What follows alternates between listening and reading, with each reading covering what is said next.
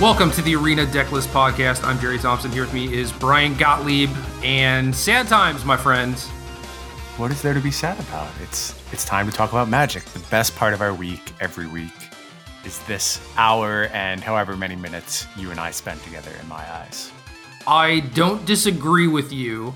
I think that at this point, maybe uh, this is you know worse than last week or worse than like a few weeks ago. You know, it's still the best part of my week. It's just you know worse than it could so be. comparatively downtrending. I, I can agree with that. Obviously, we were hoping for one thing with the past ban announcements uh, that came out on Monday and didn't quite get what we wanted, I guess. Nah, nah, not quite. Uh, we, I mean, we got we got the thing that we wanted six months ago, I suppose. Right. That was part of my list of the like eight cards that were supposed to be banned. So I there might be one that made it through. I think Nissa made it through without actually facing a ban. So congratulations, Nissa, the last card standing from my ludicrous ban list that everyone laughed at. You didn't you didn't have like Embercleave and Clover on that list at that point, or is that just the the new That's list? that's new. That's my new ban Okay, list. okay, the original cool. ban list was like eight cards way back in the day. Gotcha, gotcha. So we did preview season. It was fun. It was good. Uh, again, Zendikar Rising, very good set. I I think it it hits on a lot of different benchmarks that make me feel overall very positively about it. Mhm, same. And then we actually started playing the games, and it was like, oh, this this Omnath thing is pretty good. And then people started refining their decks, and it's like, okay, this this Omnath thing is dumb, right? You, you have the possibility of putting your entire deck into play on turn four. In the meantime, you're just gaining huge chunks of life. Everything else that everyone else is doing, it just kind of like pales by comparison. We could have had Cauldron Familiar right now, uh, which would maybe give the format another very, very good deck, but that was deemed too strong, I guess.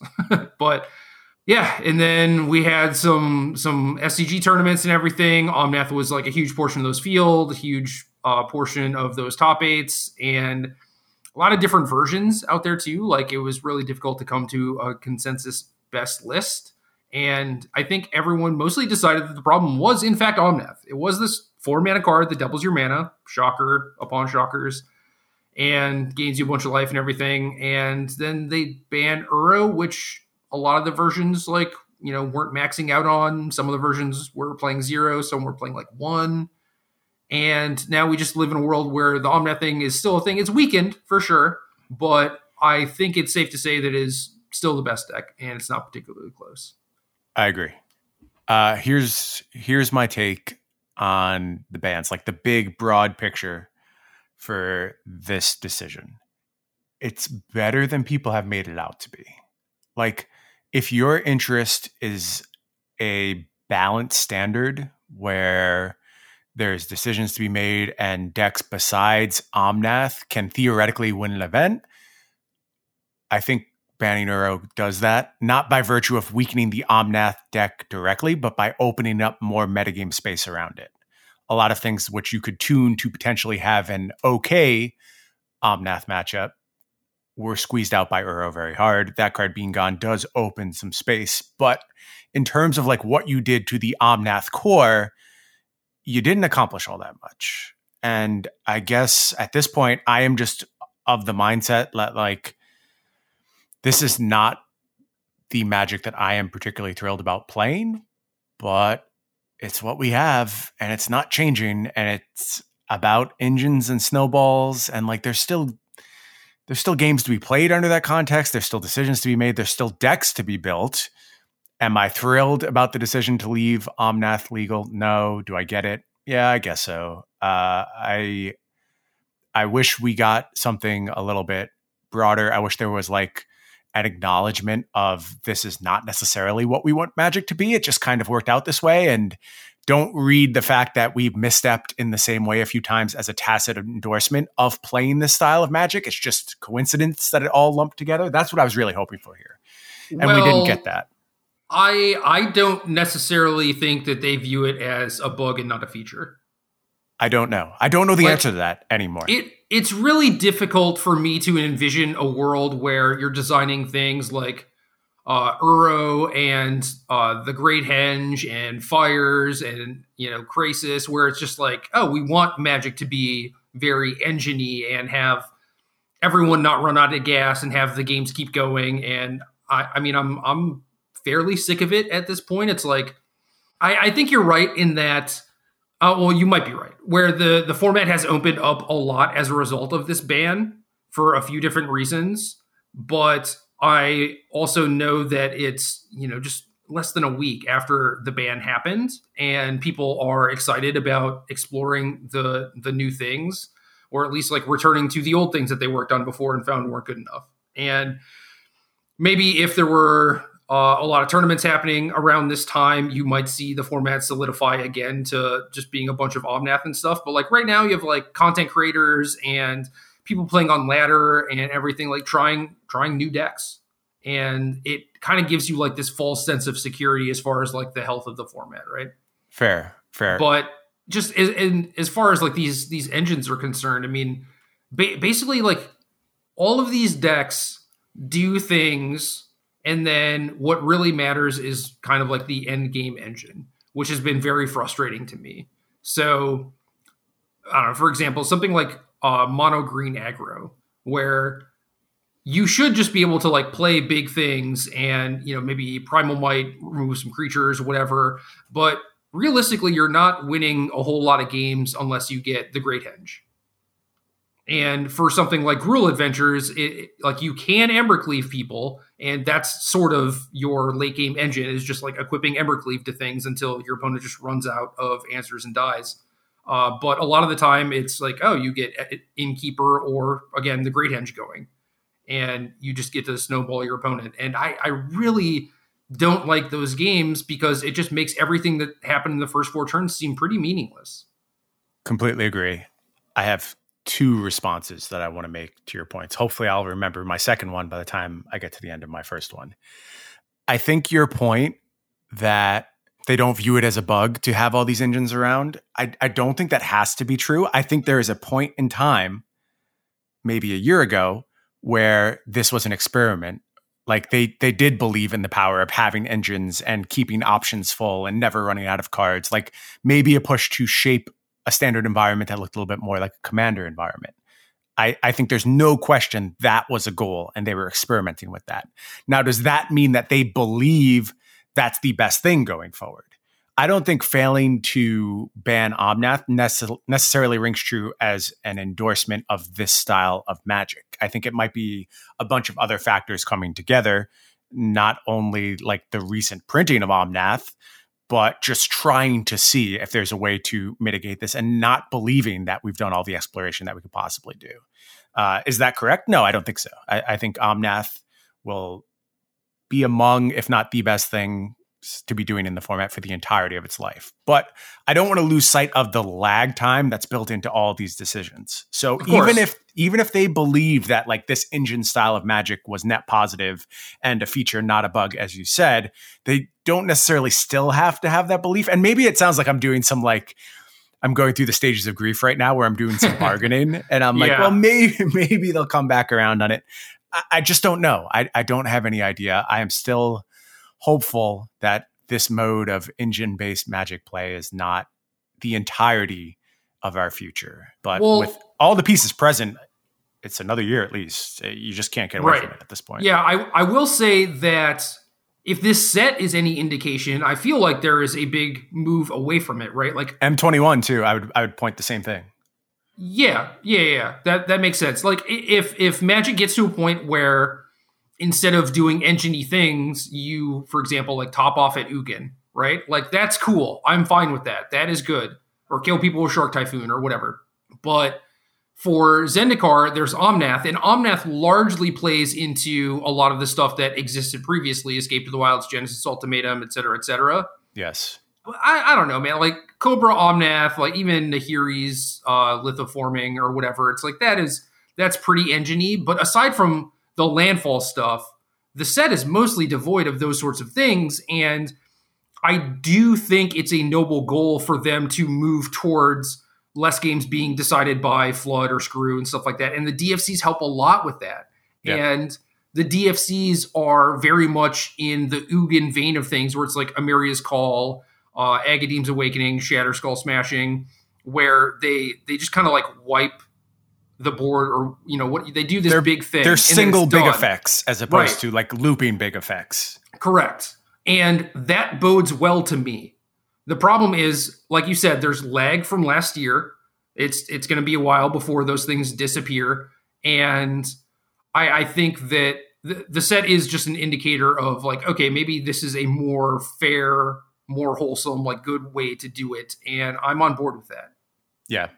I mean, the starting point, like if we want to look at a progression, if you go back to the last two years, it's the enchantments, right? The four mana enchantments that are functioning as engines. And then like Cat Oven is the other big engine that comes together in that time period. And these are kind of like uninteractable permanents that are just generating this immediate value. And then the next step into maybe starting to shift away from that, you can view as okay, if we're going to do this engine type stuff, we have to do it with vulnerabilities. So let's put it on creatures. And those are represented by Lotus Cobra, Omnath. And I, I think the mark is just missed in this case more than the goals are really bad. Like, I just think those two cards do problematic things, especially in conjunction because they're kind of redundant with each other. So Yeah, you can.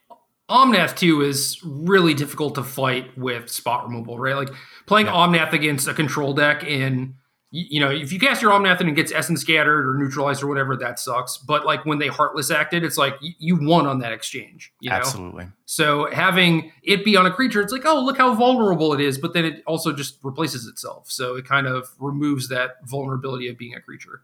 Yep. And I, I would argue that that's the actual misstep here. Like, that's the thing that's still holding down the idea of, oh, I'll just kill all your stuff. Is that if you just take the draw card off Om- Omnath, I'm not saying it's a fine magic card and everything's solved, but it's like, it's just, it just feels that one tweak away from having a format that you can really work around and really make some meaningful targeting decisions against this kind of creature based engine.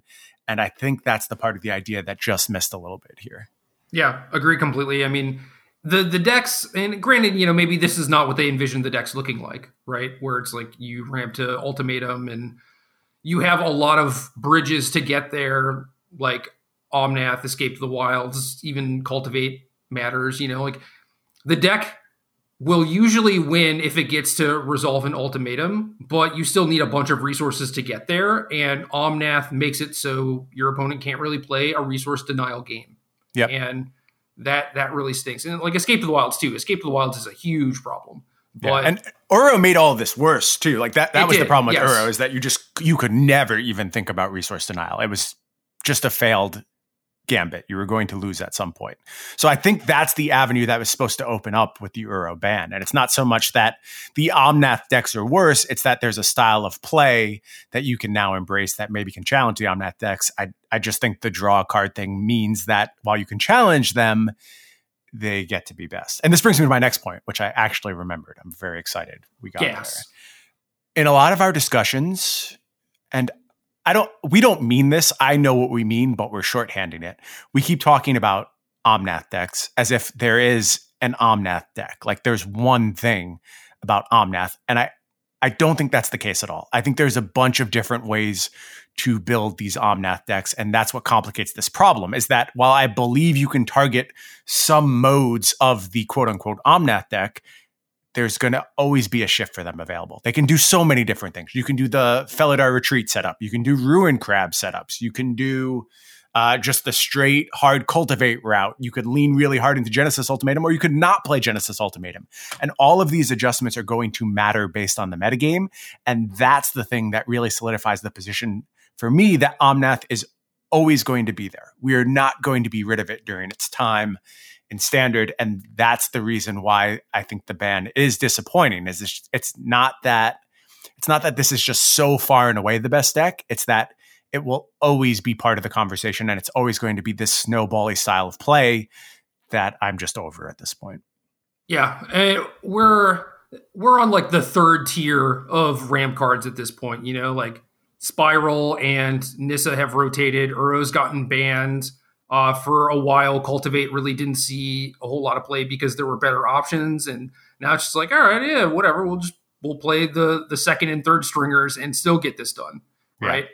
And even aside from that, we saw Julian Felix Fleury win one of the SCG tournaments with a list that didn't play Ultimatum, and he leaned into Counter just magic. yeah, it's counter magic, just playing more of like a, a tempo-y fish game. Like you would just ramp, accrue advantage, have counter spells to uh, beat the mirror match, stop their big spells, and also be able to like win fights uh, against control decks. And then you just won with Ugin, and Ugin was mostly playing like catch up. I guess like Kenrith was the actual win condition, but yeah, there are things like that where it's just like that's such a hard sidestep, right? If I've I've played versions like that, and I still have people doing things like just bringing in cards that are only good against ultimatum, for Yep. example.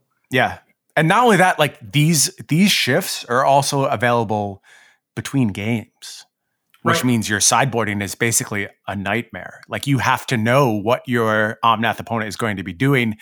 In open deck list arenas, It it's blunted it's blunted a little bit but like for ladder play people keep asking me we're going to get into this our entire point of this show is not actually to talk about omnath the entire time it's to talk about other stuff we've been doing and we've Give actually us twenty both- minutes. Give us twenty Yeah. minutes to set let the us stage. let us ramble for a while we both have actually been playing a ton building a ton of decks which is interesting because if you listen to us we're both kind of unhappy with the decision but i would say our average amount of play is up a little bit right now. Uh, maybe that's the function of everything crumbling around us. And I mean, I can't even leave my house because it's so smoky today. So there's there's that as part of the mix. But we are still working on a bunch of things, and I, I think that I am comfortable working on this stuff. But I am always doing so with the caveat that if your goal is to just win as much as possible, climb as high on the ladder as possible, and really succeed in this era of magic, the best use of your time is going to be understanding and mastering Omnath to the extent that you possibly can. And that means all modes of it, all sideboard plans, uh, all of the sequencing. You and I, uh, we were hanging out while you were climbing the ladder a little bit a couple days ago, and just like, I, I wouldn't say I was climbing the ladder in that okay, session, but you were attempting to climb the ladder. doing my best. Um, but like the extreme level of sequencing decisions that were coming up on a turn to turn basis. And it was just like after every turn, just like, oh yeah, I, I punted that turn. Should have done this. Should have done this over and over. Um, and it, it it's a challenging deck to optimize to its fullest. And I think if you spend your time doing that for the next however long you get to play with this card, you'll be rewarded for it. Uh, but if you're sick and can't stop building decks, then there's other stuff to explore. If you're comfortable not giving yourself the best chance to win every tournament, I guess. Yeah, part of it for me, uh, as far as you know, playing a lot and being enthralled is rotation, set release, and the fact that the Omnath strat kind of falls into my wheelhouse Yeah. as far as like things that I like doing.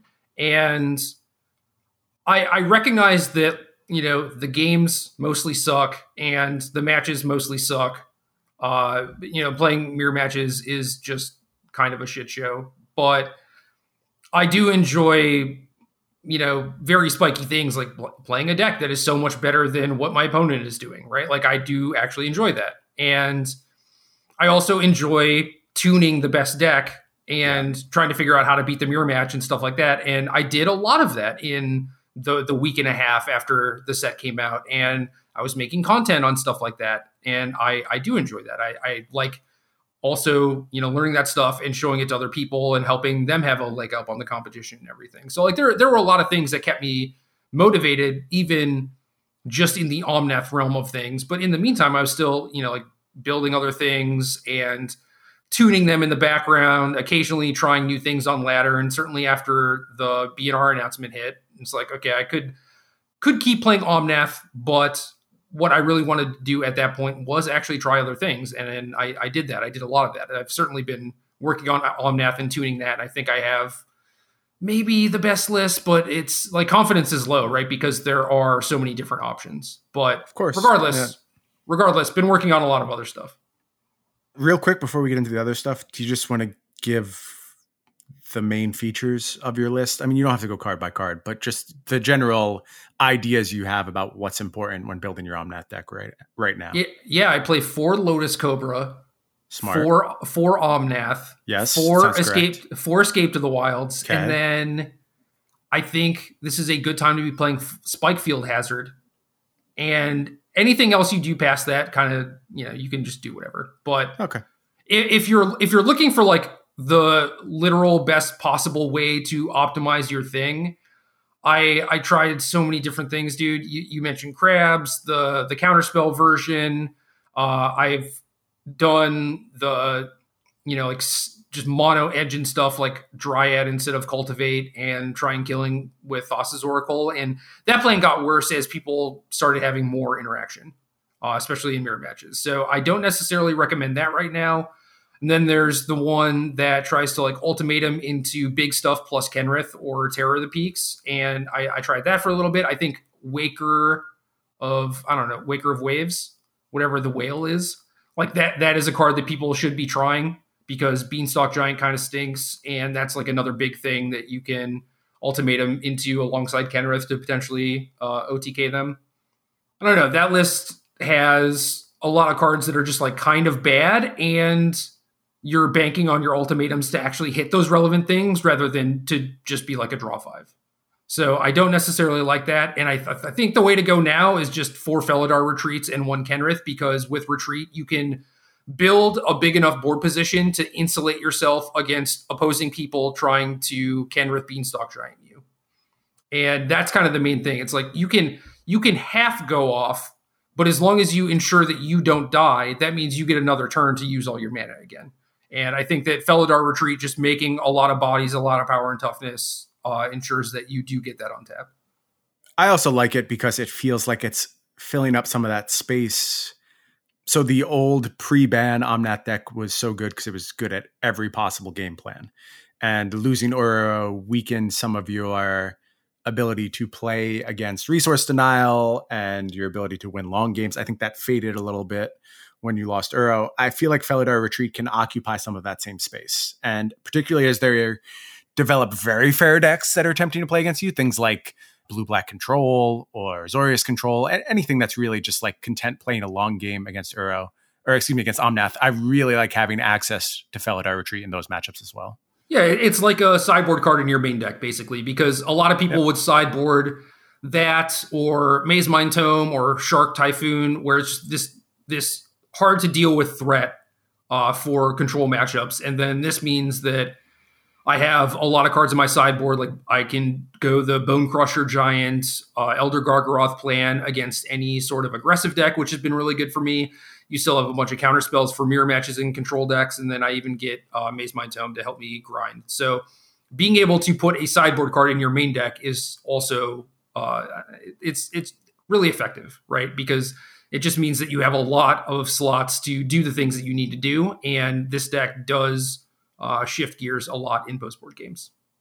Uh, also, more basics, please, everyone. I some no, it, numbers, it, depends. It depends. I have seen such bad numbers on basics in so many lists where I'm just like cast, casting my second cultivate, and I'm like, well, this card doesn't do anything anymore. It depends on your list. If you're not playing so many cultivates, then it doesn't matter, right? Like, of course, our, of course. Our, our original list didn't have cultivate uh, because we were trying to combo with Dryad and stuff, so we had 35 right. lands instead and that meant that we could play six basics total and not run out from Fable Passage. But yeah, if you're playing like Evolving Wilds and Cultivate, which you need reasons to have both of those cards in your deck. Like I'm trying to play more of a fair game and be good against resource denial and stuff like that. So like Cultivate is very good there, and also continues to give you land drops for Felidar Retreat, or if you're doing the crab thing. So yeah, I, I agree with your sentiment that you should have enough basics for your version, but it's not like every version should play 12 basics or whatever. Like that's just no good, good point. But I, have just seen too many versions that are playing a larger number of cultivates or a bunch of beanstalks or like evolving wilds and don't have anywhere near enough basics because you run out pretty early in the game. Yeah, no, I, I agree with that completely. And the reason that I don't want as many basics in general uh, is so that you can have like uh, ABC on turn three, so that you can like cultivate, get the missing piece, and then be able to play Omnath on four and then a land, right? And when you're playing like five islands and five forests, the chances are too high that you just have two of those early, and then on turn four, you would have to like play your land and then play Omnath and not get the life. And like the life matters a lot against aggro. So like that's there's a give and take, right? And I want to play as few basics as possible, but definitely play as many are, that are necessary. So it's right a really now, tight balance, and that's part is. of like the challenge with these decks is just getting all of these tiny things right. And if you told me nobody has done it thus far, I, I would probably believe you. Yeah, my my confidence level is pretty low, and certainly after playing the hundreds of matches that I have, normally my confidence level would be very high. Mm-hmm. But at this point, it's just like there's there's too many things, and things change on the daily. You know, whatever was good when we record this podcast on Thursday might not be good when this podcast goes up on Friday, you know. So Absolutely. Anyway, uh, other things. Uh, I said 20 minutes and now we're at 26, but we tried. We did try. So uh, there's a list of things that I have played with and a list of things that I have not played with. I'm not going to be tier listing this or anything. I just want to talk about like pros and cons of of each deck basically. And I, I, guess we can start with Mono Red, which is not a deck that I have actually played with, but one that I've played against a lot, and I hate losing to. You put me on to Bonecrusher Giant uh, a while back when I was just like trying to Redcap Melee or like Thundering Rebuke or whatever. And you're you're 100% right. Obviously, like the, the games where you Bonecrusher Giant them are just night and day because you get a clean two for one. And in the case of the Bonecrusher Giant itself, they actually struggle to get through it some of the time. So if you want to fight Mono Red specifically, uh, you know, Bonecrusher Giant is the way to do it. And I, I, think that I have a good plan against it now, but like the, the deck has has been scary from the Omnath side, and a lot of people are playing it, so presumably it's doing quite well, right? I think so. Yeah, it, it's nowhere near a free win. Like we kind of assumed because we had all this life gain they would never really be able to challenge us. But the burst damage Mono Red is capable of creating is a big deal. Lists look all over the place right now. I've seen so many different builds of Mono Red, but they all have some feature that's just like do a load of damage out of nowhere. Often Embercleave, Torbrand's another one that's just produced capable of producing a lot of damage. But your point to Bonecrusher Giant being the card is very, very true because they will have their Bonecrusher Giants. And I can't tell you in in a format full of very frustrating things sometimes one of the most frustrating things is trying to play against a deck with a bunch of adventures when you don't have adventures. Yep. Because it just feels like they have so many cards. Like I've been playing a lot of blue black over the last few days. And playing against Bonecrusher Giant, like Bonecrusher Giant shouldn't be a meaningful card against you. There's no real good targets. It's just a 4 3. It really shouldn't be that impressive but the raw number of cards it feels like they have in those situations and like they find a way to just squeak that little bit of value out of the two damage or they just two you and then play a 4-3 which is like acceptable and i'm running out of resources before my mono red opponents are in a lot of instances. And it just speaks to the power of bonecrusher giant and what a good good magic card it is. Right and one of my experiences uh from playing a lot of these creature based decks is that Bonecrusher Giant is basically a nightmare. And yep. I don't know, playing mono green, which even doesn't even have that many targets that Bonecrusher kills, uh, or any sort of adventure deck or any sort of like robber of the rich deck, it just it feels so bad and puts you so far behind that a lot of the games seem out of reach initially to the point where I tend to try and like lean harder on the engines of these decks and just be like, well, I guess since eh, you know playing Gruul Adventures, right? It's like you get Bonecrusher Giant early, and it, it just feels like there's no way that you can produce 20 damage. And so it's like, well, I guess I have to like Great Henge them or something, and then like lean into that. But you're just like a, a bad Great Henge deck, right? Because you're trying to be aggressive too. So I, I don't know what the correct play is. I think a lot of the aggro people out there would just tell you to like you know try and fight through it and not go the engine route on things. And i think that that's probably the correct call after spending days trying to build like these aggro decks that can fight through bonecrusher. Yeah right before we recorded i saw over on twitter aaron barris shared a list and you know we take her opinion on mono red stuff very very highly. She posited that you could basically make sure your two drop slot isn't vulnerable to Bonecrusher Giant and benefit that way, and was playing like Chandra's Pyro. What's what's the little Chandra creature? Chandra's the, Pyreling like, and Magmatic Channeler. Correct, which I thought was really interesting. I, I don't know if those cards are going to actually have the raw damage output that you need to be able to get online before something like Omnath just comes and ruins your day. But it, it does speak to exactly what the problem is for aggressive decks and what you should be doing if you're the Omnath deck to challenge these aggressive decks. It's, it's about Bonecrusher Giant. Early in the season, I had a black white party slash humans list I was pretty excited about. It looked nice. The creatures were individually powerful, had a varied slate of game plans. I was into it. And I played it. And then someone cast a Bonecrusher Giant against me and I have not played that deck since because yeah. it, it's just that damning. Like coming back from that kind of swing is not possible for a lot of creature decks. And it's uh, so stupid to me too because Bonecrusher is supposed to be a card that's like good for mono red or aggressive decks, right? It's like you get this threat that can either deal a little bit of chip damage or give you a little bit of card advantage, and I like that. And then it just ends up being so oppressive against the aggro decks. If you gave me a magic wand and okay, so let's let's let's put two factors on this. You give me a magic wand to fix some magic cards that have troubled us over the past however many months. Uh, but you say they all have to remain and they're all going to be legal. So obviously, there's some I'd like to just eat off the face of the earth, but they're big going to stick around. Yeah, I'd like to give them the big Yeetus treatment, let the hammer swing a bit, but I can't do that one of the big changes I would make to a lot of cards is just way lower toughness. Like I want them to be vulnerable to way more things so you can profitably interact with them. And I always said that was the problem with Uro. Like I think Uro should have been a bad attacker. I think it should have died in most instances where it attacked to almost ridiculous degrees. Like I wouldn't have hated Uro as like a 6-3. That makes some sense to me that that's supposed to be its role. I understand like Titans are supposed to be six sixes. I don't care. Make the best functional magic card. But Bonecrusher Giant is another one that I think it should probably be a little bit weaker on the back end. Uh, because if it dies, you're punishing your opponent anyway. Like they're taking some damage. And that would allow aggro decks to do a more effective job of pushing through it. So if it was like a 4 2 and get dinged by shock, or even like a 4 1 and you could Spikefield hazard it, I think those cards are way more interesting and instill some real weaknesses uh, in a card that otherwise just shuts down aggro.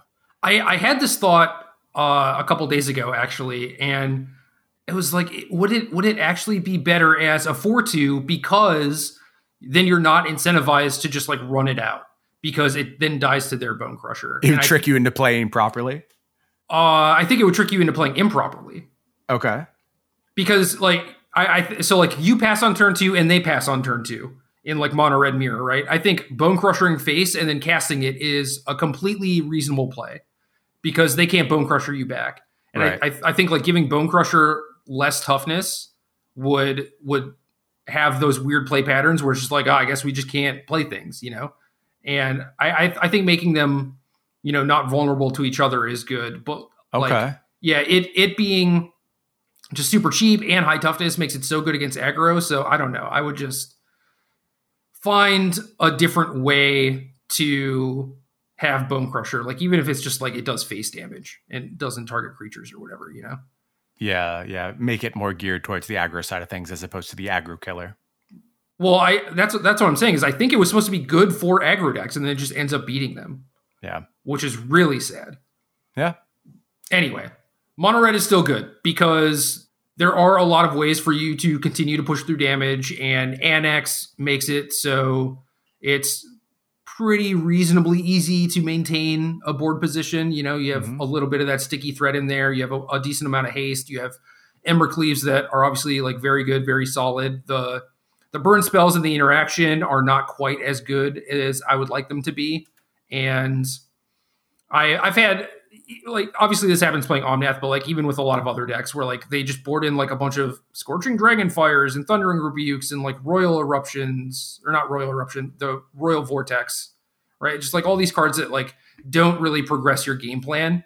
And I think you yep. need some amount of them. I think Thundering Rebuke is quite good, but a lot of the other stuff is just like don't dilute your deck, don't try and play a longer game with people. Just do do the mono red thing. This isn't like experimental frenzy mono red or uh, even like Koth mono red, right? It's like th- this game, this deck is not built with the capacity for going long. You have a Coom Hellhound in your deck, right? Right? Like just do the thing that your deck is supposed to be good good at, and figure out a way to do that the best possible. I think to to Aaron's deck list, I just looked at it. It does it does look good. It, it makes sense. Uh, dodging Bonecrusher Giant. I mean, one of the reasons I liked mono green was that it mostly dodged Bonecrusher. Sure. Yeah. Uh, but I mean, if if you had like Borkai Troll as a two drop, I'd be way more about it. But I think going in that direction might help, but it also detracts from what your deck is supposed to be doing in, in the first place, which is just trying to goldfish on turn four. So,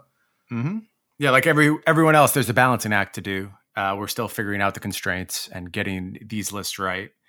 Going to be tough, but I, I, do believe Mono Red has a build that will appropriately ch- challenge Omnath in its default state, which will be what I'm saying basically through all of this.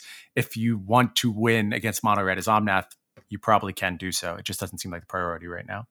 No, you have to work for it for sure, but the tools are there for them to do it. So just depends on what matters to them. Uh, the other one was uh, mono green. I I played that for a decent amount. I spent a bunch of you know rare wild cards building this deck, which is kind of frustrating because now I want them back. Uh, but the, the deck is not bad and it is capable of doing some really powerful stuff. And it's an aggro deck that dodges a lot of commonly played removal and gets to play Ram through and Primal Might. So it has a bunch of removal itself you can lean pretty hard into the Great Henge to have a long game. Kazandu Mammoth is awesome as both a land and a big threat and curves pretty well into the Great Henge.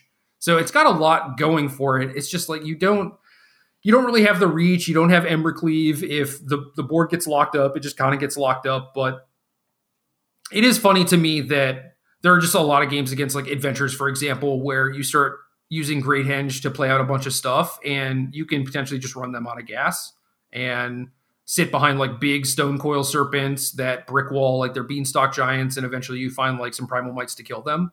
Like it does feel kind of good to be able to do that from an aggro deck, but that pro is also a con in that you know you don't have like the super explosive draws that mono red does. Yeah, I I think the green deck's role will be to beat up on decks that become a little inbred in trying to attack the Omnath decks. For instance, I mentioned I've been playing a bunch of Dimir uh, in several forms, and I get rolled by green at this point. Like they just absolutely stomp me because I'm not building my deck with them in mind. Again, I, I think I could, but is anyone really doing that in the present scenario? I think you get a passable Omnath matchup, and then you get to really exploit the folks who are going very hard after the Omnath deck. So that's not a bad place to be in. You just need a little bit more diversity to the metagame. If I had a tournament, you couldn't talk me into mono green at this point. I would need to see some more diversity from the field ahead of time. It's going to be real interesting to see what numbers look like on Omnath when we head to this grand finals, which I think is a split format tournament, right? It's half historic, half standard. Yeah, and so, it's only 32 players too. So Yeah, so we're going to get some weird information out of that one, but that's really the next big look we have at the standard format uh, no SCG tournaments right now. They're figuring out what's going on for season three. Uh, Channel Fireball hasn't started their new tournament series quite yet. So we're really hurting for information right now, actually.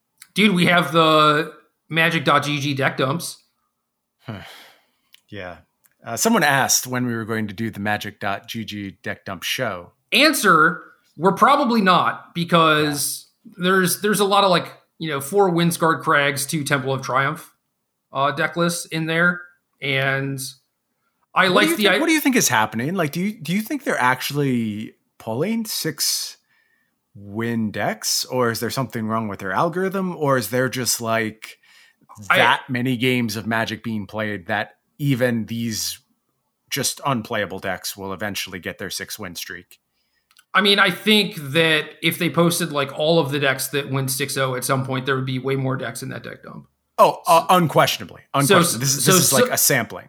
Yeah. Okay. So something, yeah, something has to be either wrong with their algorithm, or they skewed way towards more like budget decks, or something. I, I find it very hard to believe that that is a correct sampling. Uh, they could also try just doing like diamond and mythic instead of like plat and up, but I don't yeah. know. It, it, it doesn't work as it stands right now. Basically, is the answer to that. We're we're not going to be using that as a source of information. I mean, you can look at them and maybe you'll po- poach a cool idea from time to time, but uh, they are not representative of high quality deck building right now. Let me let me just say that I would rather go through our Twitter account and talk about the decks on there. But I will also note that we're not getting like a mass amount of submissions. Mm. You know, it's like a, a, few per day or whatever, which doesn't really make for an entire cast. And if people have decks that they're trying and are winning with and have like a decent sample size, I mean, like please, please tweet at us. Like give yeah. us give us things to make content out of. Absolutely. Anyway, what were we talking about? we were talking about mono green. Uh, yeah. Uh, somehow we've gotten to the arena deck dump from there, but I think that brings us next oh, to. We need more information basically yes. is what, what you were saying. And yeah, yes. we're, we're probably not going to have it for a while. So tweet at us. Let us know what, what you're winning with. Uh, similar to Mono Green, we have Gruul Adventures, which kind of does some of the same engine stuff, uh, but is also a beatdowny Embercleave deck. And I think I, I know that this is like a deck that people play and it is relatively popular, but it seems like worse than Mono Green and worse than Mono Red to me.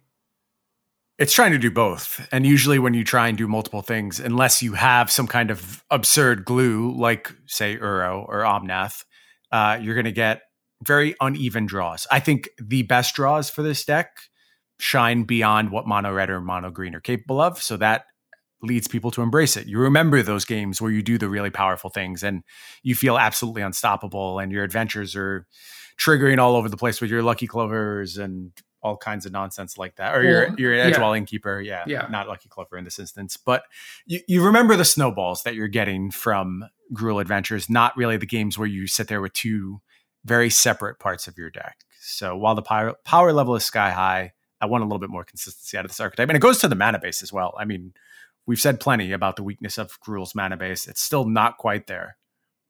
Yeah, it, you get a little help because, well, sort of. I mean, if you want to call this help, you get Spikefield Hazard, Shatterskull Smashing, Kazandu Mammoth. All those cards are good and help you have the requisite amount of mana sources, but you're still, I don't know, really, you're you're requesting Beast Embercleave deck, right? Like you're you're still trying to do colors both. are tough. Colors yeah, are col- tough, and even the pathways, like getting an untapped pathway, is huge. But you need both colors of mana in this, deck. right? Exactly. So there are so many turns where you have like red, red, green, green, and it's like, oh, well, I wanted to do, you know, Lovestruck Beast, Innkeeper plus like other green spell or whatever, and you just can't. Yeah. So it, it is tough. Uh, I, I will say that the average card quality is much higher than mono red. Yep. But I don't think that that really counts for anything because when you're an Embercleave deck specifically, I mean, I, I just want to be low to the ground and do my thing. You know, I don't necessarily need to like cleave questing beast, right? You just don't have to do that. Right. If I believe that Embercleave is a successful strategy in the metagame, then there's a lean way to do it. I, am not necessarily trying to do it the big way. Yeah. I will say that I, I, tried the low to the ground version that most people are playing, and then I tried like a Great Henge version of this because it's like you already have Innkeeper, so maybe you can do the stuff that Mono Green does uh, and just like lean into the engine aspect of it. And that works fine. And it was also cool that you could Great Henge with like Robber of the Rich and Embercleave and like, you know, have this engine thing that also had haste creatures, which is like kind of the problem with Mono Green. Sure and I like obviously mono green could play questing beast too, right? But like questing beast on its face just like doesn't line up well against a lot of decks. But uh, no, another thing about mono green too, I guess that I should mention is that it gets to play Gemrazer, which kills Lucky Clover, which is maybe going to be a big part of the metagame going forward. And there aren't a lot of good ways to kill Clover. There really aren't, and I find myself begrudgingly putting wilts in my sideboard and then casting them and being like, well, that didn't matter at all. Like, if this is what I'm going to resign myself to, I may as well just try and play over the top of Lucky Clover rather than challenging the card itself. Yeah, it's it's one of those things where you know it's tearing the Omnath or whatever. They they already got a use out of it. You're already so far behind. It's not like you traded up on mana or you got some other advantage out of it. You know, in, in the case of Gem Gemrazer, that's different because you're you're still contributing to the board somewhat. And white has Skyclave Apparition, which should help, but all the white cards are really bad. Yeah. Yeah, haven't found much inroads with that one. I tried. I really did. I've tr- I've tried all kinds of weird Skyclave apparition decks. There's one I'm a little bit higher on than others, which we'll we'll get to later on but I haven't had a home run yet when it comes to my white decks. Yeah, th- th- there should be a deck for Skyclave and Archon of Emeria because Archon's also just very, very good against everyone. Uh, Mhm. With everyone doing like engine snowbally things, a lot of people are trying to play multiple spells per turn, and this kind of slows them down, shuts them down, and that would be like a great white splash, I think, in some other aggro deck, but like the mana cost on apparition is too prohibitive, so it just doesn't really quite work out. Yeah, I tried. I, I had a deck that looked so cool. I was so enthused about it on its face. Like it was exactly the style of magic I wanted to play. It made sense for what was going on in the format. Basically, like it felt like a mid-range deck from four years ago. It was like Skyclave Shade into Maul the Skyclave, and then Apparition, Emeria, all, all this stuff that like should be able to disrupt everything else that's going on. And then you draw your hand and you're like, wait, these are all the cards I get for this entire game. And Right. Adventures has double cards all over the place, so they will outcard quantity me very easily. And then there's the card advantage engines in the Omnath deck, like Escape to the Wilds. And then you're just like, how do I piece wins together out of just the five spells I will cast in this game? It's not possible. It's not realistic given what the rest of the format does. Well, most of the aggro decks, if if they're not playing an engine, they have some push, at least for the successful ones. You know, it's Mm. like great great henge is an engine, but most of the time you're just like, well, I need to like big build a big board and attack you, and that's a thing that it helps you do. But then there's like Embercleave and Winota, and I think Right. the thing that black decks have to lean on is Rankle, which is it's good. It's just not in the same league as those other things. It's not.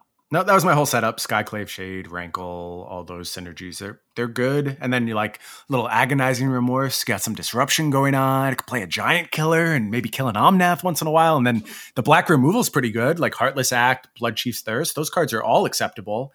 And you start you see where my mind's going. Like I'm putting all this stuff together and I'm like, yeah, this feels like you know, it's a little old, a little outdated, but it it does feel like it has the right pieces. Like this is how I would build a new deck to a- attack and establish metagame going back four or five years ago. Like you could successfully build a mid-range deck that looked something like this when you knew exactly what you were going up against. Yep. You can't do that anymore. You just get out card quality so hard. Yeah, card quality and card advantage too. Yep.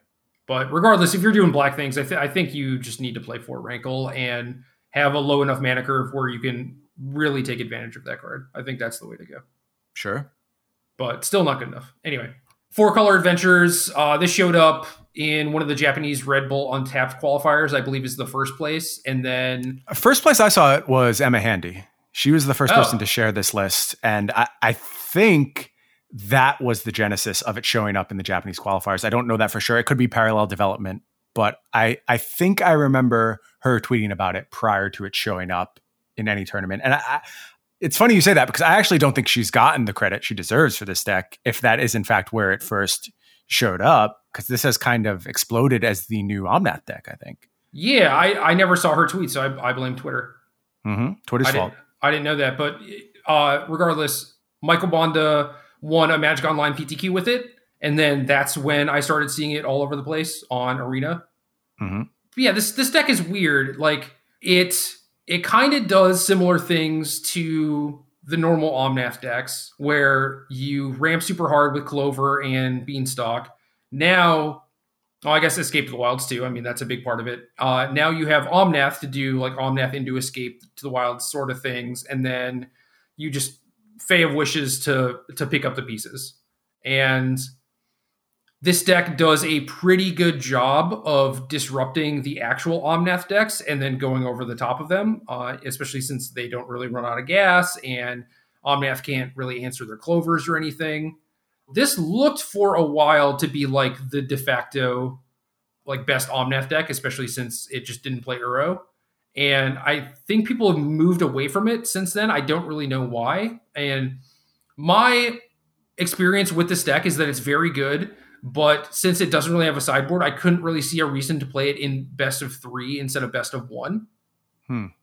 So I was playing it in best of one, and everyone else had the same idea. I was only running into mirror matches or mono red, right? Oh, that sounds so nightmarish. yeah, so now I think the play, if you want to uh, grind the ladder and just exploit things, is to play some sort of adventures deck with a couple Embereth Shieldbreakers in the main deck. Okay, so just challenge the metagame. Are you, are you speaking specifically best of one at this Best point? of best of one, yeah, because okay, the the metagame there is actually exploitable, right? Yeah. So I think that gives you a, a, big enough edge in in the actual mirror matches. Like if you can remove their clovers and it costs them like ten mana to remove your clover, I I think you're set up really well. And you have so much gas that having like one dead card usually doesn't matter all that much. Yeah. So I, I think that's a way to do it. And if I want to like hit mythic quickly or whatever, I'd probably try and do that. So there's an Omnath hierarchy, I think. Uh, you posited that this version might go over the top of the more default versions.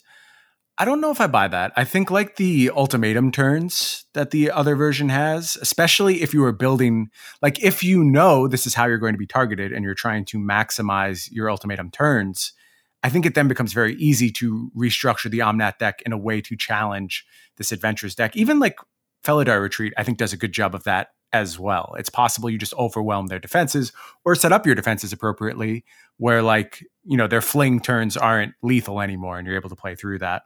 So maybe when people were unprepared for this particular take, I would have given the edge to the Omnath version of Adventures versus just straight Omnath. I'm not sure that tracks anymore. Well, this is one of the examples of the Thassa's Oracle kill condition not being good enough because this deck plays way too much interaction for you to actually, you know, stick all your Lotus Cobras and, you know, stick Dryads and stuff like that. So that's not really viable here. I do agree that ultimatum into like three big things can potentially beat them, but again, you know, they could just have like Clover Giant Killer and take all the wind out of your sails. And that's that's been my problem with it. But I agree that ultimatum is is like your best card, uh, for sure. But I don't know what the best way to actually take advantage of that is. Maybe it's retreat, but it does seem too small ball against them because they also have the bodies from like Lovestruck Beast and Bonecrusher Giant, Beanstalk Giant's very big. Like you have to go like pretty wide and pretty tall, which means that you need to have like some really impactful ultimatums. Yeah, I, th- I think you're just supposed to try and one turn them with like a Kenrith setup, and and that's how you can get ahead. But you're right. If they do all their setup stuff, they have a lot of interaction. They can even go grab like negates from the sideboard and challenge your ultimatum if they're given enough time. So you really have to be, I guess, more linear than I would prefer you know, hard cultivate, headed right down the line to ultimatum as fast as possible. If the metagame pushes you to do that anyway because of the broader constraints, then I think this deck might get squeezed a little bit. And, and one thing I'm also interested in with these adventure decks is just trying to trim a little bit of the fat in the sideboard and make it so you have actual sideboard cards because mm-hmm. right now they just have mystical dispute and that's about it. And there are a lot of wish targets that go unused, and I think are not really necessary that you could use to bolster mono red or Omnath or Clover mirror matches and stuff like that. So if, if you can try and do that, uh, I think that would help too. Yeah, it feels in a lot of way like those are holdovers from the old just Temur Adventures list before they had Omnath, where they really you had to be able to play around everything. Like you just intended to play the longest game possible, now that you've added the explosiveness of Omnath to the deck, I'm not sure it's quite as necessary to be so thorough in your sideboard preparation. Yeah.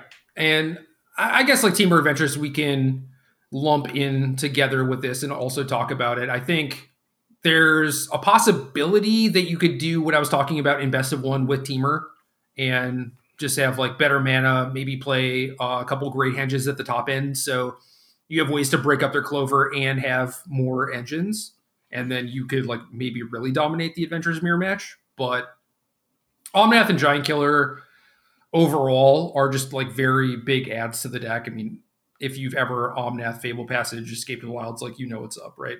Yep. We've all done it at this point. But if if there's a metagame where Giant Killer is not good, which is kind of the case in Best of One, at least from what I've seen, then I think it it makes sense to also like go back to Temur and try that. Mm-hmm. Uh, and then we get to the mill portion of the show, which is where you get to talk, Brian. I've I played a little bit with a few different versions, but you went way harder on this deck than I did.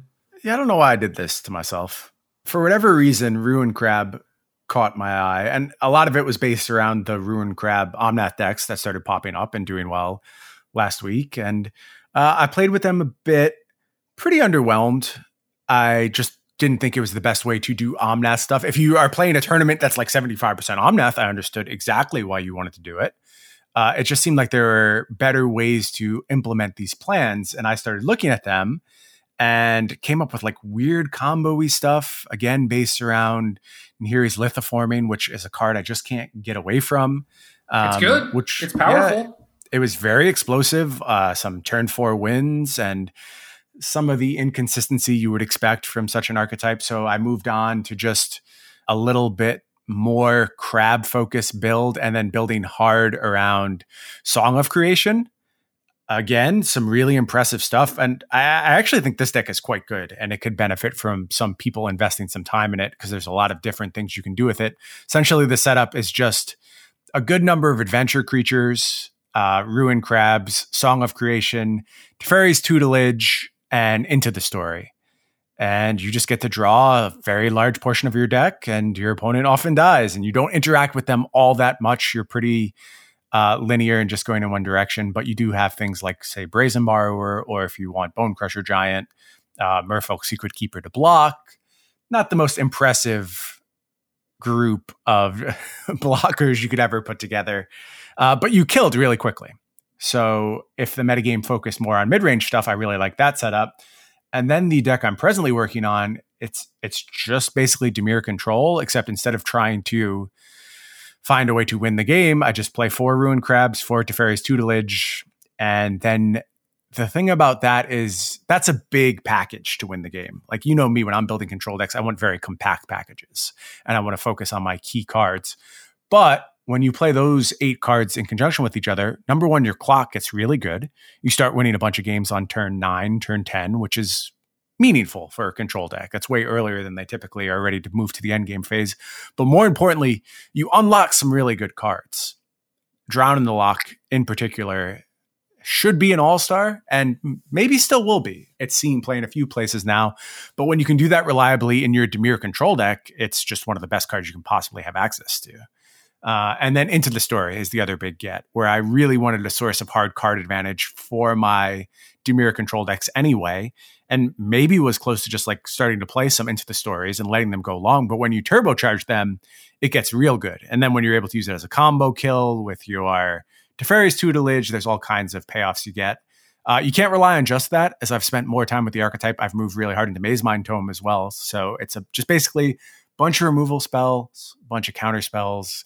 You have your mill stuff, and then Mazemind Tome into the story to draw cards, and some flexibility in your mana base with modal double face cards. And I've been quite pleased with the deck. Like I said, some some weaknesses, stuff like mono green, I'm just not set up to beat right now. But in terms of playing against Omnath, been very satisfied there. You know, stealing my games against mono red, and then in the control mirrors, I just think you're extremely well positioned because you're using a very cheap win condition that costs you no setup whatsoever. Whereas they need to stick something like, you know, whatever they're trying to win with Ashiok or in some cases uh, Nighthawk Scavenger, whatever it is, it's a more robust commitment to the battlefield than something like Ruin Crab. Right. And my experience basically tracks with yours. I tried a bunch of different versions. Uh, there was like a Lurrus version where they were trying to kill with Maddening Cacophony and uh, Thieves Guild Enforcer, but Teferi's tutelage is just so powerful, especially alongside into the story that I just I don't really see a world where you could play without it. Now, if you wanted to play a lot of that smaller stuff too and just function like a burn deck, you can just play some Lurrus's main deck. You know, that's that's fine. Mm-hmm.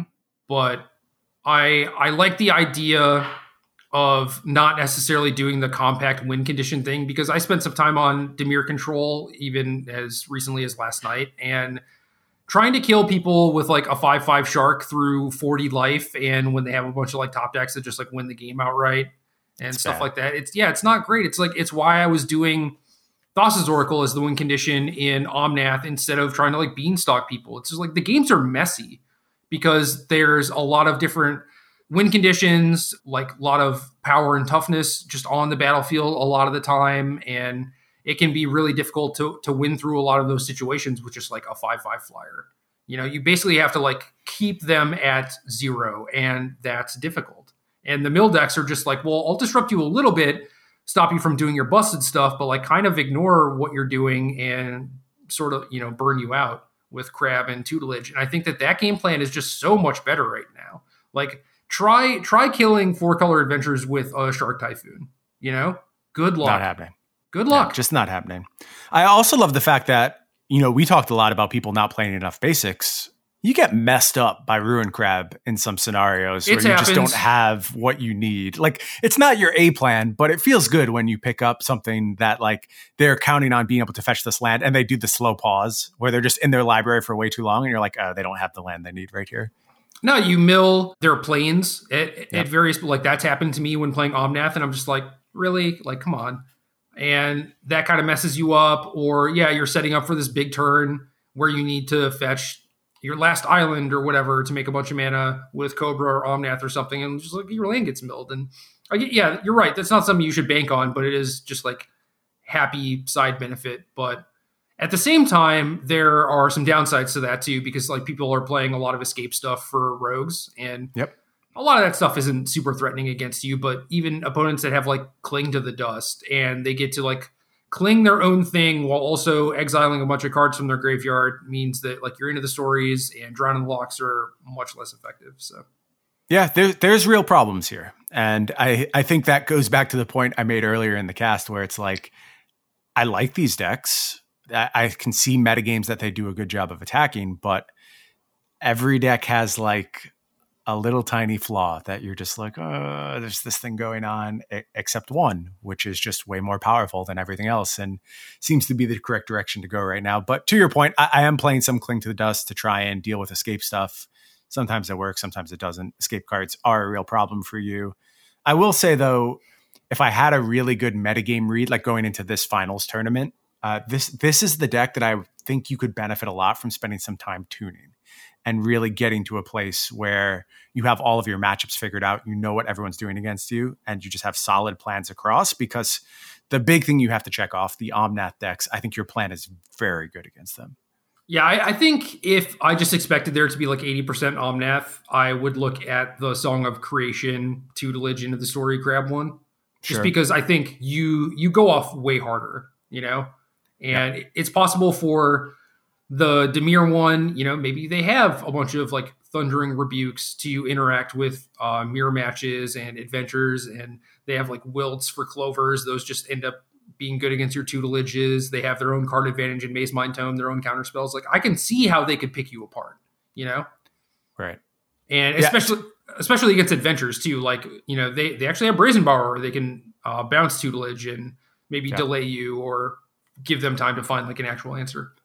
Yeah, well, that's that's another instance where I really felt the pain of playing no adventures in my deck against the deck that had adventures. Just against like Brazen Borrower, it's like okay, you've gotten your value from the bounce portion of this, and now I also have to deal with this creature, and like I'm I'll draw eight extra cards of this game with my into the stories, but still it feels like you're up on cards on me, even though you haven't actually drawn any cards.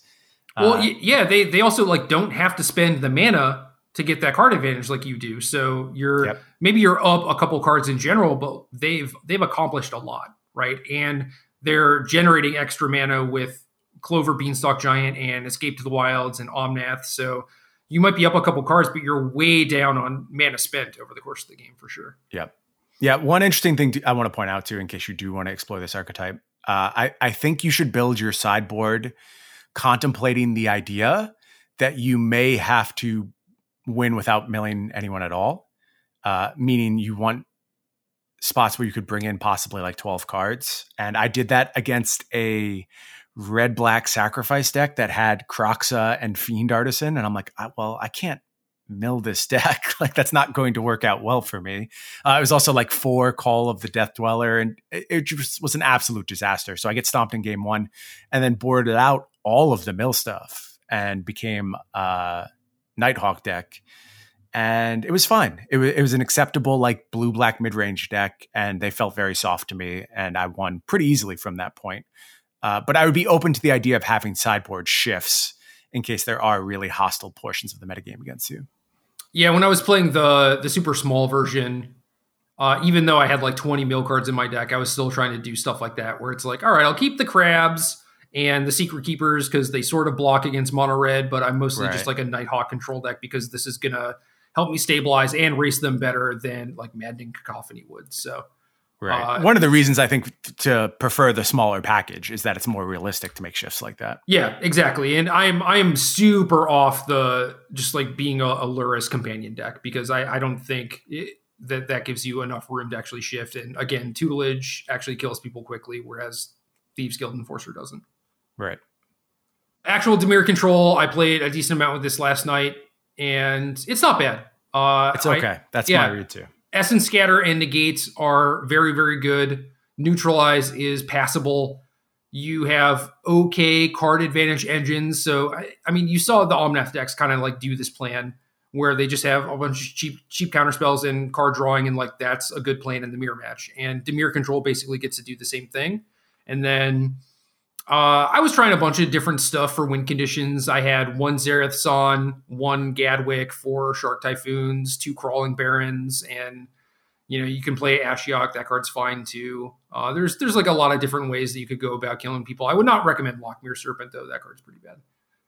Nothing has really put me over the top on this deck as far as a win condition goes. It, it just feels like know, every game is so hard, and I'm so like old and tired and beaten by 2020 and i'm just like uh can i just win very easily? And I, I, think that might have been what pushed me towards like the mill setups where it's like okay if i just draw cards you'll eventually die and i don't have to give any more thought to this. And it it's really hard to kill your opponent with the Dimir control deck and you have to control like you said basically every portion of the game. So it's frustrating you can't find just a really clean snapped off win condition.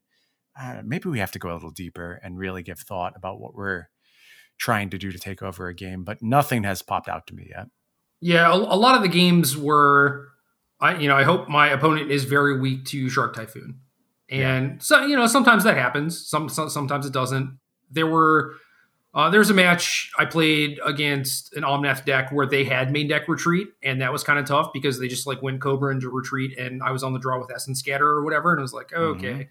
Mm-hmm. Uh, and I was actually able to win because I was cognizant of stuff like that.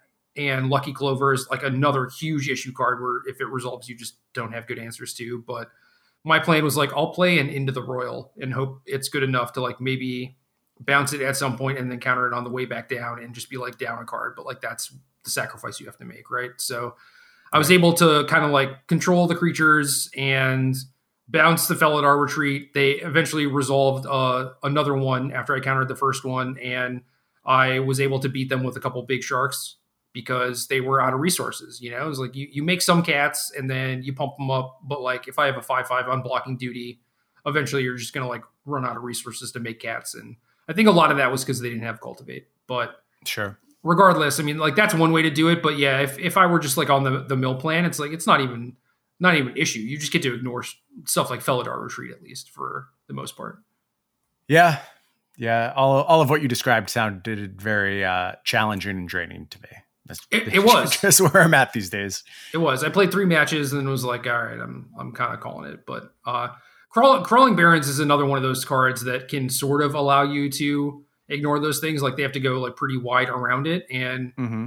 uh, in a deck where you're trying to counter and kill everything that your opponent does, having like a big win condition that is low opportunity cost. It just takes up a land slot is pretty nice. And over the course of the game, like it it ticking up just felt like I was manually removing counters from dark depths.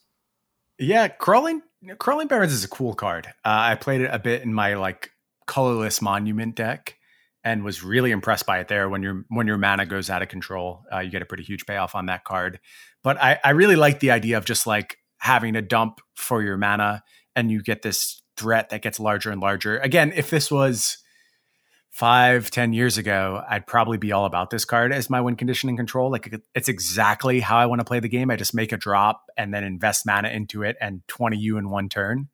But I think you have to like 40 people now. And I think there's always just like debris on the battlefield that you have to bash your way through. So it's less likely to be the de facto plan for blue black control. But I have seen some people try one or two, and it's a powerful card. I, I think it will have its place in the metagame at some point.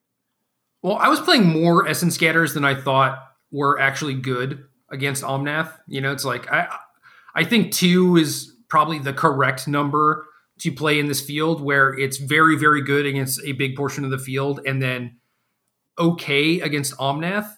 But I want to counter Omnath so much because yeah. of the four life putting them out of reach of like sharks and stuff. So I, that was the way that I kind of approached it. Whereas, like, well, if I just make sure that this gets countered every time, then maybe I can actually kill them with crawling barrens and sharks. And that that was kind of how the game's played out. Okay, not ideal by any stretch. So I do I am interested in in the mill package also because I want to play Drown in the Loch and into the story. Like those those cards seem so much better than like tomes and splitting negate and scatter and like hoping I have the right one at the right time and everything. Yeah, strong magic cards when everything's going your way. Yep so that's another thing to maybe consider.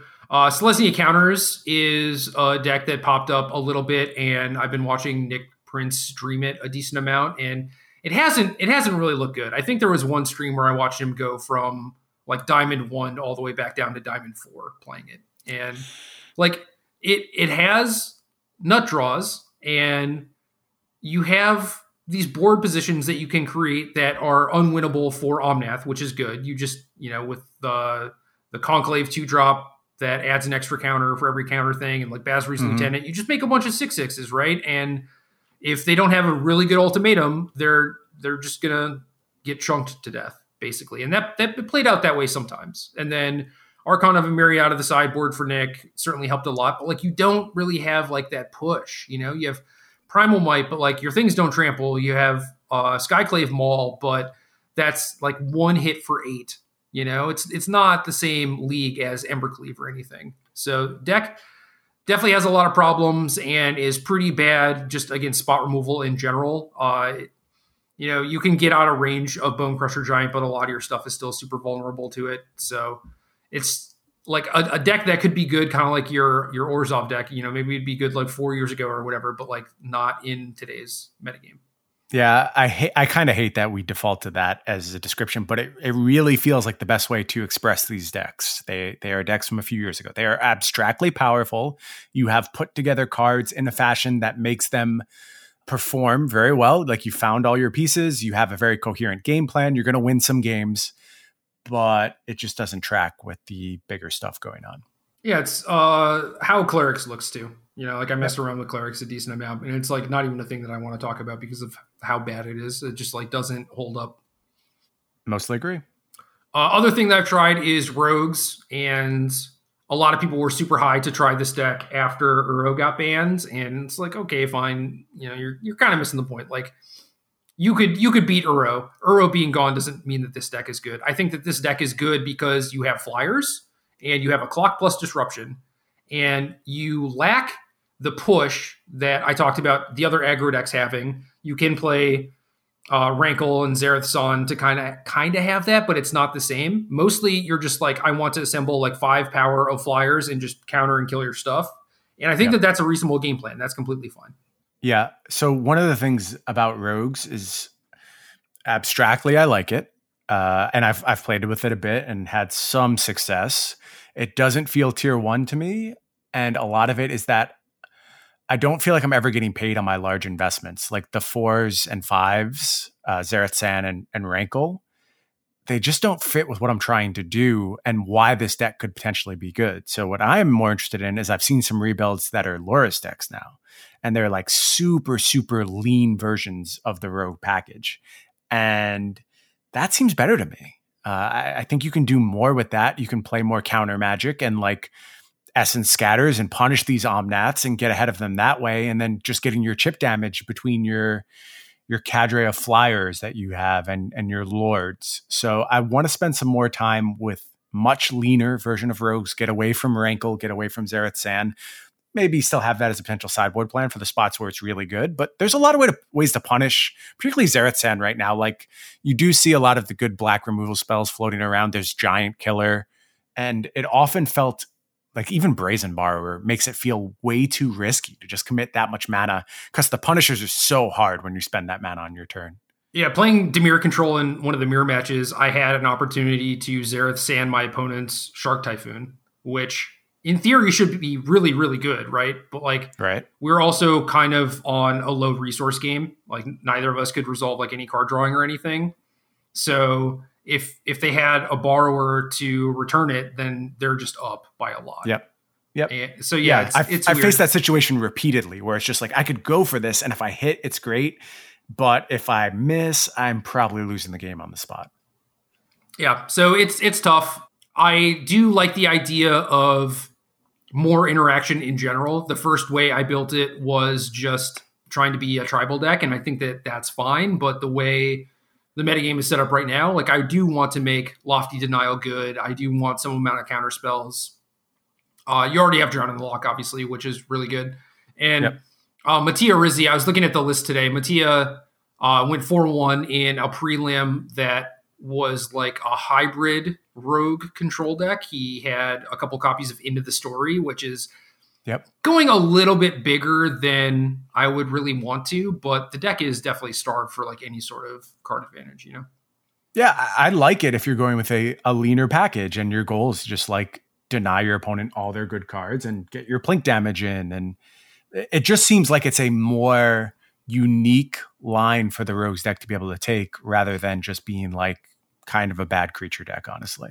Yeah, and to that end, it sort of ends up resembling the uh, mill deck, right? Where it's like Right. you're you're sort of this control deck, but you have a fairly big win condition package, and that's basically what Mattia's rogue deck looks like. So I'm interested Cool. to try that at some point. Yeah, it's, it seems promising to me. And then uh, as far as decks that are maybe like kind of on the list for things to try that I haven't quite tried yet are cycling, which is obviously just a block deck, you know, or single set deck really. Uh, Azorius Control, I haven't really felt a need to try that instead of Dimir, but I will note that I don't know, like maybe Banishing Light is what you want to use to beat up on Clover or something. I don't know. And then Winota, I've actually tried, but the humans are all pretty bad. They're bad. They're bad humans. I, I want to go back to the idea of acquisitions expert being the human that I'm most apt to put into play, and then just having a good Skyclave apparition deck. So that's probably my next build of Winota. Uh, but I'm not seeing much Winota right now, which is surprising. I mean, we kind of had that picked out as one of the power points, and uh, hasn't delivered thus far. I mean, the card itself is powerful, right? It's just like, do you want to put Kenrith or Tazri into your your beatdown deck? And you know, some people have done that. Some people have just been like, no, I'll just put like a, a three one into play with this thing, and it's like, all right, that's fine, but not great. And the non-humans, like Selfless Savior, Skyclave Apparition, Bonecrusher Giant, if you want to stretch into black for Woe Strider, like all of those are solid. I think you can fill your deck out with those things easily enough. Uh, and then there's I don't know, like the dog version or whatever, or paw blade type of stuff that you can Yeah. do too. But yeah, just like the the hits off Winota are very, very not good, and then the rest of your deck is super weak to Bonecrusher Giant. Yeah, classic Bonecrusher Giant problems.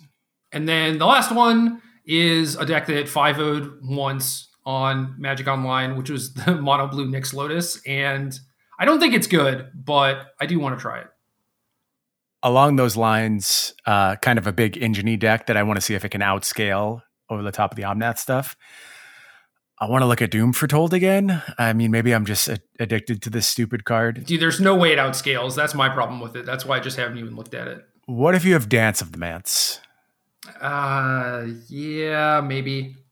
Yeah, Okay, that's okay. where that's where I'm at right now. Like, I, I know you're going to be upset about this card, and as I say it, I will then probably start to tell stories about times that I've won only because of this card. But you have like Confounding Conundrum and Birth of Meletis and Treacherous Blessing, and then you just have Shatter uh, to control battlefields, Doom Foretold, and Dance of the Manse, bringing back all that stuff. Probably still like some Golden Egg type stuff to just get your gears turning appropriately. Heartless Act is your removal spell. It all seems fine. Like these are all acceptable cards targeting what I want to target. It's just a question of when I dance, is it going to be enough? And can I actually hold the game till turn eight, which is the earliest point I could potentially dance? Yeah. No, that's that's interesting because I know, whenever I was building like Doom Foretold decks in recent times, I was mostly strict, sticking to Orzhov, and I know that there are like some weirdo Urian builds. Confounding Conundrum obviously fits in these decks quite well. Like it kind of gives you a reason to stretch into a third color. And Yep. I mostly forgot that dance existed, but you might be right, where that might be a way to actually like close a game against someone. Yeah, I mean, you end up with like a bunch of you end up with five four fours and two Doom Foretolds, and they have to sacrifice immediately. And you just drew a bunch of cards, probably. You know, like, yeah. yeah, it's possible. Yeah. Uh, anything else? Anything else on the docket? No, no. And you know, having this conversation honestly makes me feel okay about the format. I'm I guess I just wanted to be over the moon, right? Like that's really where all this is coming from is like this felt like the time and the change and the new era of magic and uh, we're we're back in a lot of the same places we were previously. But having this conversation, it's like okay, there's good options. Like I I believe in some of these decks. I think Omnath remains tier one throughout its existence, but I don't know that I can't tune some of this stuff to the point where it's not a punt to be playing something besides Omnath. It's just I expect the next week Omnath to come back with a different build that actually hard punishes me. Yeah. Yep. That that makes a lot of sense. And I don't know, just kind of at the end of it, if I really want to rank up on the ladder, I think I'm going to be playing Omnath. But in the meantime, I am having a decent amount of fun trying to explore different things. And based on my experience on ladder, like immediately after the ban, I played against a ton of adventures, but I was also in in Mythic at that point, you know. So maybe mm-hmm. there's like more tryharding going on. But now that I'm back in Platinum or whatever after the season reset, I haven't played against many Omnath decks. So a lot of people on the same page where they just want to explore and try out the new stuff. Sure. Anyway, uh, every week we solicit the fine folks in our Discord for their burning questions, and this week we got uh, a lot of you know, negative stuff. I guess we get a decent amount of negative stuff a lot of weeks. Definitely but, way more than we used to. I feel like we used to be a very positive place. And I, I we certainly bear some of the blame for that, right? Like I, I wouldn't put it on other people. Like no, no. We we have moved to uh, a more I don't know, defeated's not the right word. More more questioning place in recent times. So it's on us. But there's a couple couple gems in the rough from this week's questions. Yeah, one of the questions that I liked that I selected this week comes from Jeff Pica, and I wonder what the the impetus for this question was, like what's going on in, in Pica's life. Uh, but Jeff asks, as someone who has done a lot of career changes, asking both of us, what is the best way to go through a radical change? And I think the best way to frame the answer to this is to talk about like the different radical changes like there there there's like one that is a choice and one that is forced upon you right and i think that hmm. those mm. are pretty stark differences sure I, I want to hear your answer to this question first actually okay so i don't necessarily believe in setting like hard and fast goals because it mostly leads to disappointment if I don't hit it. It's like, well, I have to like top end this tournament or whatever. However, I think a long term goal of just being like, you know, maybe in like five or 10 years, I want to be making content for a living. Like that was a, a thing that I set out to do at some point and actually have it be profitable. And every choice and every decision I made in my life was al- aligned with that goal. And if if I made a choice to move back away from that goal, then you know maybe I should question whether or not that goal should even exist, right? So it's like if there is a place you want to be, every decision or change that you make should be moving you towards that. And I think as long as you are moving towards a place that you think is going to make you happier, then you will be in a good spot overall right? So just like framing your overall uh, choices and goals towards like this this one big thing, I think is a way to do it. And then at that point, if it comes to a point where you you have to make a radical change based on that, you know why you're doing it and you can justify it. And you probably should have been thinking along the lines of, you know, like this this is probably where I'll have to end up, you know, at some point. It will be a radical change, but it should have been something that maybe you were expecting for a while, right? And then the the flip side of that like you know radical change that is unforeseen is is pretty tough but i think that if you again have that thing in the back of your mind of like where you want to be and you can still see that as a potential endpoint then i think it it makes it okay you know it's just like this is the reality of the situation this is the world i live in and I want to find the best way to thrive within that reality. And I think that that's kind of all there is to it, right? It's like you're going through this radical change, but like there's not a whole lot of point of having regrets or bemoaning the fact that it's happening or anything along the lines of that. It's just like, okay, how do I succeed and how do I thrive in this? And that's, I don't know, it's like how I approach magic, how I approach life. And I find it's better to dwell on, you know, kind of the things that you can change and the things that you can't versus doing like a grass is always greener thing, like looking at the other side of it, you know? That was a really good answer.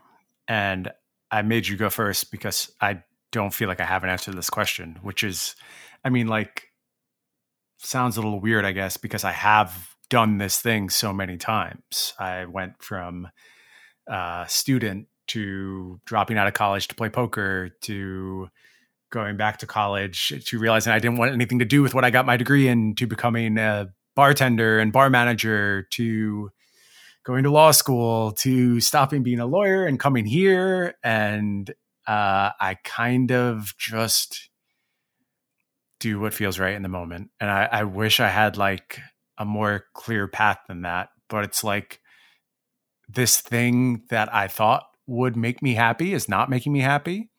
And I could either let myself sink into it or I change something.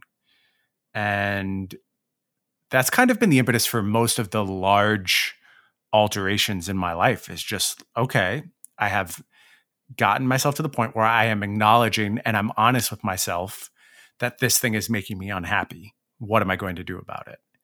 And I can even think back to like personal changes, like either when I was partying too much and I'm like, okay, partying is actually net negative to my life and I'd like to do this less. Well, how do I do that? I'm like, well, just stop doing that.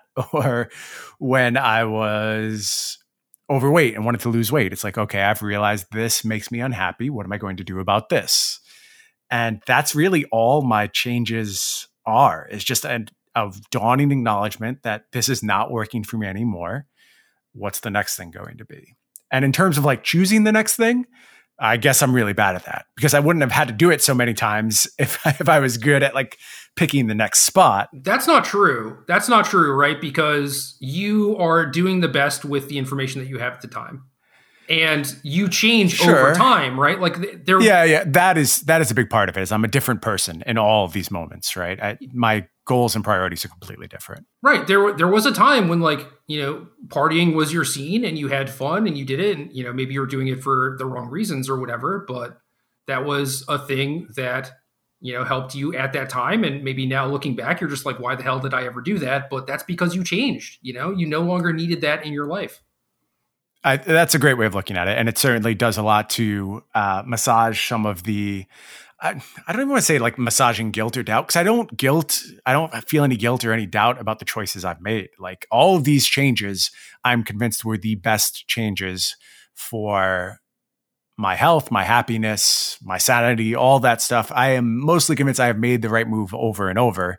Uh, it just doesn't always bring me to where I think it's going to. And maybe that's the like actionable piece advice of advice I can give is stop trying to believe that your life is going to follow a perfect track or that you're supposed to have done something by this point or this is the stage in your life where this is the thing you're supposed to focus on. It's just like there's so much uncertainty and swirling nonsense around all of our existences that I think we all need to be way kinder to ourselves to just be like, mm, this is this is me in this moment. I don't necessarily have to have a huge goal that I'm trying to achieve, or I don't have to have, you know, owned a house by the time I was 30 or started my family by the time I was 30. Like all these things just don't matter. They're arbitrary goals that we place on ourselves. And I think it's worth way more to just be like, oh, I'm living a life I like right now. And that's the biggest thing I say about my world at this moment is despite all the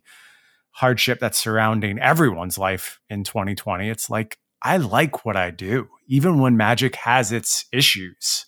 I love that we get to come here and talk about those issues all the time and postulate ways through them and f- try and find points of light in what can be a challenging situation. It's it's still exciting, still meaningful. And I just think that should be the main goal. It's just like find ways for your life to excite you and make you happy. Yeah. I mean, two things regarding your story. I think you had an extreme amount of self awareness and that like the changes that you made seem to be net positive over time, right? You know, just like you, you were you were at a point and then you made a change and I think that put you in a more positive place and then you got to a point where you're like this isn't working for me. You made a change that put you into a more positive place, right? And could be a lot of survivorship bias going on too. Just like all these things have worked yeah. out very well for me and it certainly could have broken tons of different ways in, in all of these changes. No, for sure. And I so I think that my life history maybe has like more ups and downs than yours. And uh, for for example, like I don't know, when when I was a kid, I, I, I barely graduated high school. There's a lot going on there, but barely graduated. Didn't go to college. Did not think that like college was for me. Didn't know what I wanted to do, etc. But was like mostly living like a, a pretty poor lifestyle, both like monetarily and, and normally, you know? And magic was the thing that I kept doing through all of this because it, it gave me an outlet. I enjoyed it, whatever, but I still had no idea what I was going to do. And then, like, through magic, I met some people that gave me some connections to allow to like me to move out of state and get away from like this really shitty environment. And I started working in these poker rooms, which admittedly were not very legal, but regardless, uh, worked in these poker rooms for like three years and was suddenly like making a bunch of money. Went from like just being like a dealer to an actual manager and like owner of some of these poker rooms and stuff. And then eventually things got shut down, right? So then I was basically back to where I was. I had a bunch of like money saved up, but after like a couple years, that money ran out, and then I was back to just like you know sleeping on people's couches and like paying them a couple hundred bucks a month in rent and like I moved around a lot and again basically like had no prospects and stuff. So it's like I, I was like very low and then very high and then like very low again and I think after that I steadily you know climbed up and got to a point where I wanted to be. Like my trajectory was mostly upwards but there were definitely times where uh, you know like I went through a breakup at the end of 2015 that I think was it looked like I was on an upward trajectory, and then I kind of had to restart again. You know, I like moved back across the country and had to like reevaluate like who I was and what I wanted to do with my life and stuff like that. So it's like there, your yours has a lot of upward trajectory, and mine is like more up and down. Is basically the point that mm-hmm. I'm making, and I don't know. It was it was hard to deal with that stuff too, like the stuff that is like unexpected. It wasn't necessarily within my control that like the poker rooms got shut down or that my girlfriend dumped me or whatever. I mean, like obviously, you know, I have a lot of uh, agency in the relationship, right? Like, so that is obviously on me. And like, I could have not been working in this illegal place or whatever. There are things that I could have done, absolutely. But like, when it is forced upon you, again, I think it is just correct to look at the situation and how you can best thrive in that situation and what would be best for you. And for example, like at the end of the breakup, I was like, you know, what what would be best for me? And I thought it was just like going back to playing tournament magic. And I did that really hard for six months. And I in that six months, I think I had four weekends where I wasn't traveling. And that was good for me. It gave me an outlet. And I was like fired up and kind of like pissed off, not necessarily like at my ex or anything, but just like at life and the fact that I had to reset and the fact that I couldn't figure out what I wanted to do and all that stuff, right? So, dude, I was fired up and I was crushing it. I I you know cashed like 90 to 95% of the tournaments I played in and everything. It was really good. And then one day I woke up and was just like, "Oh, this this actually kind of sucks." Like I just blinked and 6 months went past and I didn't do anything. So then I was like, "All right, maybe I need to step back and actually reevaluate things. Like now I am ready to try and make an actual change." Uh, and yeah, then, I, the yeah. thing that keeps popping up is that you're not you're like you're not holding yourself down because of the setbacks you have. Like you're not holding them against yourself. You're just using them as launching platforms over and over, right? There, there's some amount of it, but like when correctly, yes, I should be doing that. I think so. Like that six month period was probably like me holding myself down and like you know feeling responsible and depressed or whatever. But then after that six months, I was like, I I need to get my head out of my ass, and then actually focus on making the correct decisions. And then that's like when the podcast started happening and stuff like that. So I don't know. Man. Yeah, it's super it's, interesting. It, it's hard to it's hard to ever go back over this stuff and like think that I'm in a position where I should be bestowing advice on other people because uh, all of what I have been through, it just feels like dumb luck in a lot of ways. And like, I, I know there's other things going on as well. And like, I'm not trying to disclaim all responsibility for things, but a lot of things have gone very favorably. And I just think the fact that I'm open to them going favorably helps me a lot. And a bunch of that is just getting lucky and having things break favorably. But until you give yourself a chance for things to go well, they can't. Like if you're just not accepting that this dramatic change could possibly be the one that catapults you forward in a good new direction, then it really can't be the one that does. Yeah, I mean, th- there are so like me bouncing around and like living with other people. That I think is a good example of like me trying a thing and it not working out, and then I'm just like, okay, on to the next one, you know. Mm-hmm. And I kept trying to move forward, move upward, and there are always going to be setbacks, and there's going to be like some stuff that you can't control. You're going to make mistakes, but yeah, it is it is just trying to get yourself into a, a, position that feels good and feels right, and it's the the first like radical change decision you make might not work out, or you might change. You might end up realizing that you don't like it, or you you don't like it two years later, or whatever, and then you just have to do it again. Do you know what we just did? What? We just brought this podcast full circle because this is also awesome advice for Wizards, if you're not super happy with engines, you tried it out, you wanted to see what Magic was like under the thumb of engines, and you know, with a more commanders commander s gameplay, and now you're maybe regretting it a little bit. That's okay. We're not mad at you. We're still here, and we can just move forward with a new way of playing Magic. Also, like I guess another good uh, example of how I handled like the radical change that just kind of like forced upon me is like you know, Andrew got hired and then Majors got hired by Wizards. And what what did I do with the podcast? You know, like I could have just been like, this sucks, or like, how dare you Majors, or you know, there's there's no one that can possibly replace him or whatever. It was like, no, I just like calmly sat down, you know, thought of people who I thought would be a good replacement or you know they not, were all unavailable and then i stepped in and it just happened to work out not not necessarily a replacement but like someone who would allow the show to continue to go on you know and i i just like went with with my gut on it. You know there's there were a lot of people with like and you know I, I think we've had like the same conversation before and it's like not for me to like be negative towards you or whatever but it's like people with like more magic accolades or whatever but it's like no this this person doesn't have like the same chops that like you know majors or you do or whatever. It's like yeah maybe you have like four pro tour top eights but you're going to make a worse podcast than brian is right? And i think that again if you had like devoted your life to magic you would also have those results. But whatever it was just like i know that people are going to like think about this is like a weird choice but just you know trust me like this is the right choice. And i think people at this point know that you are slam dunk like the best choice that i could have possibly made. And like no one else would have made that choice. But it's like you you just you know just follow your gut and do what feels right. And you're probably correct and if they don't know that i was the right choice by now too bad. You're stuck with me. I've been here for like 150 episodes. You're not getting rid of me at this point. Dude over over. It might be like 170 that's preposterous. It's close to 170 but yeah I, that was that was like a tough change too because i was i was starting to like that podcast you know? Sure. Whatever.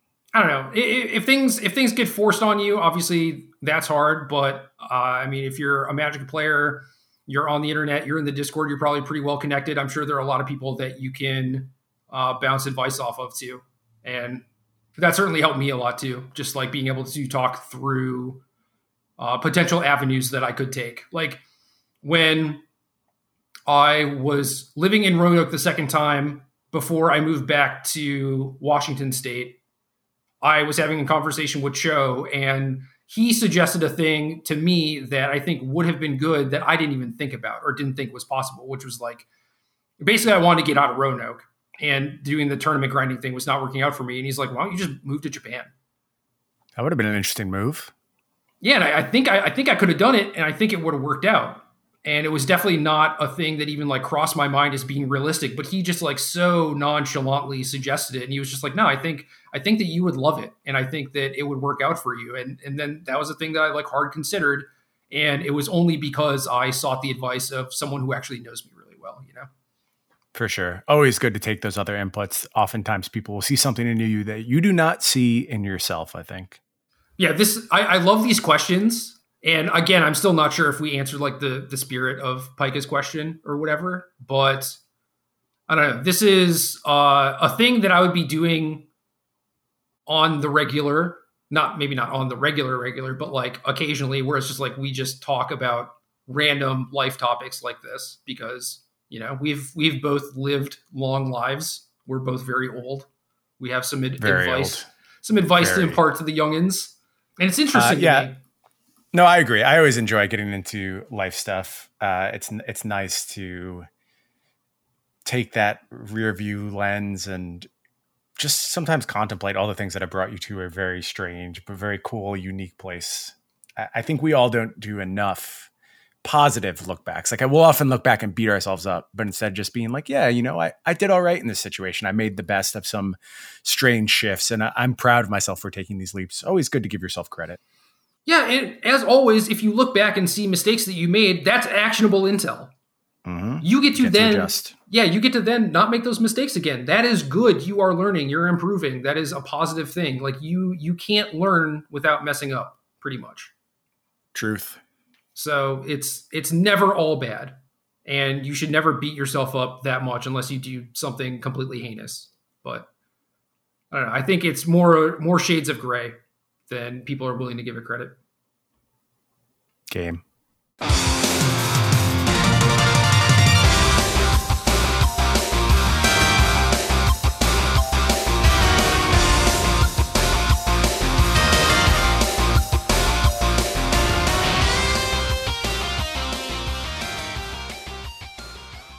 Good luck.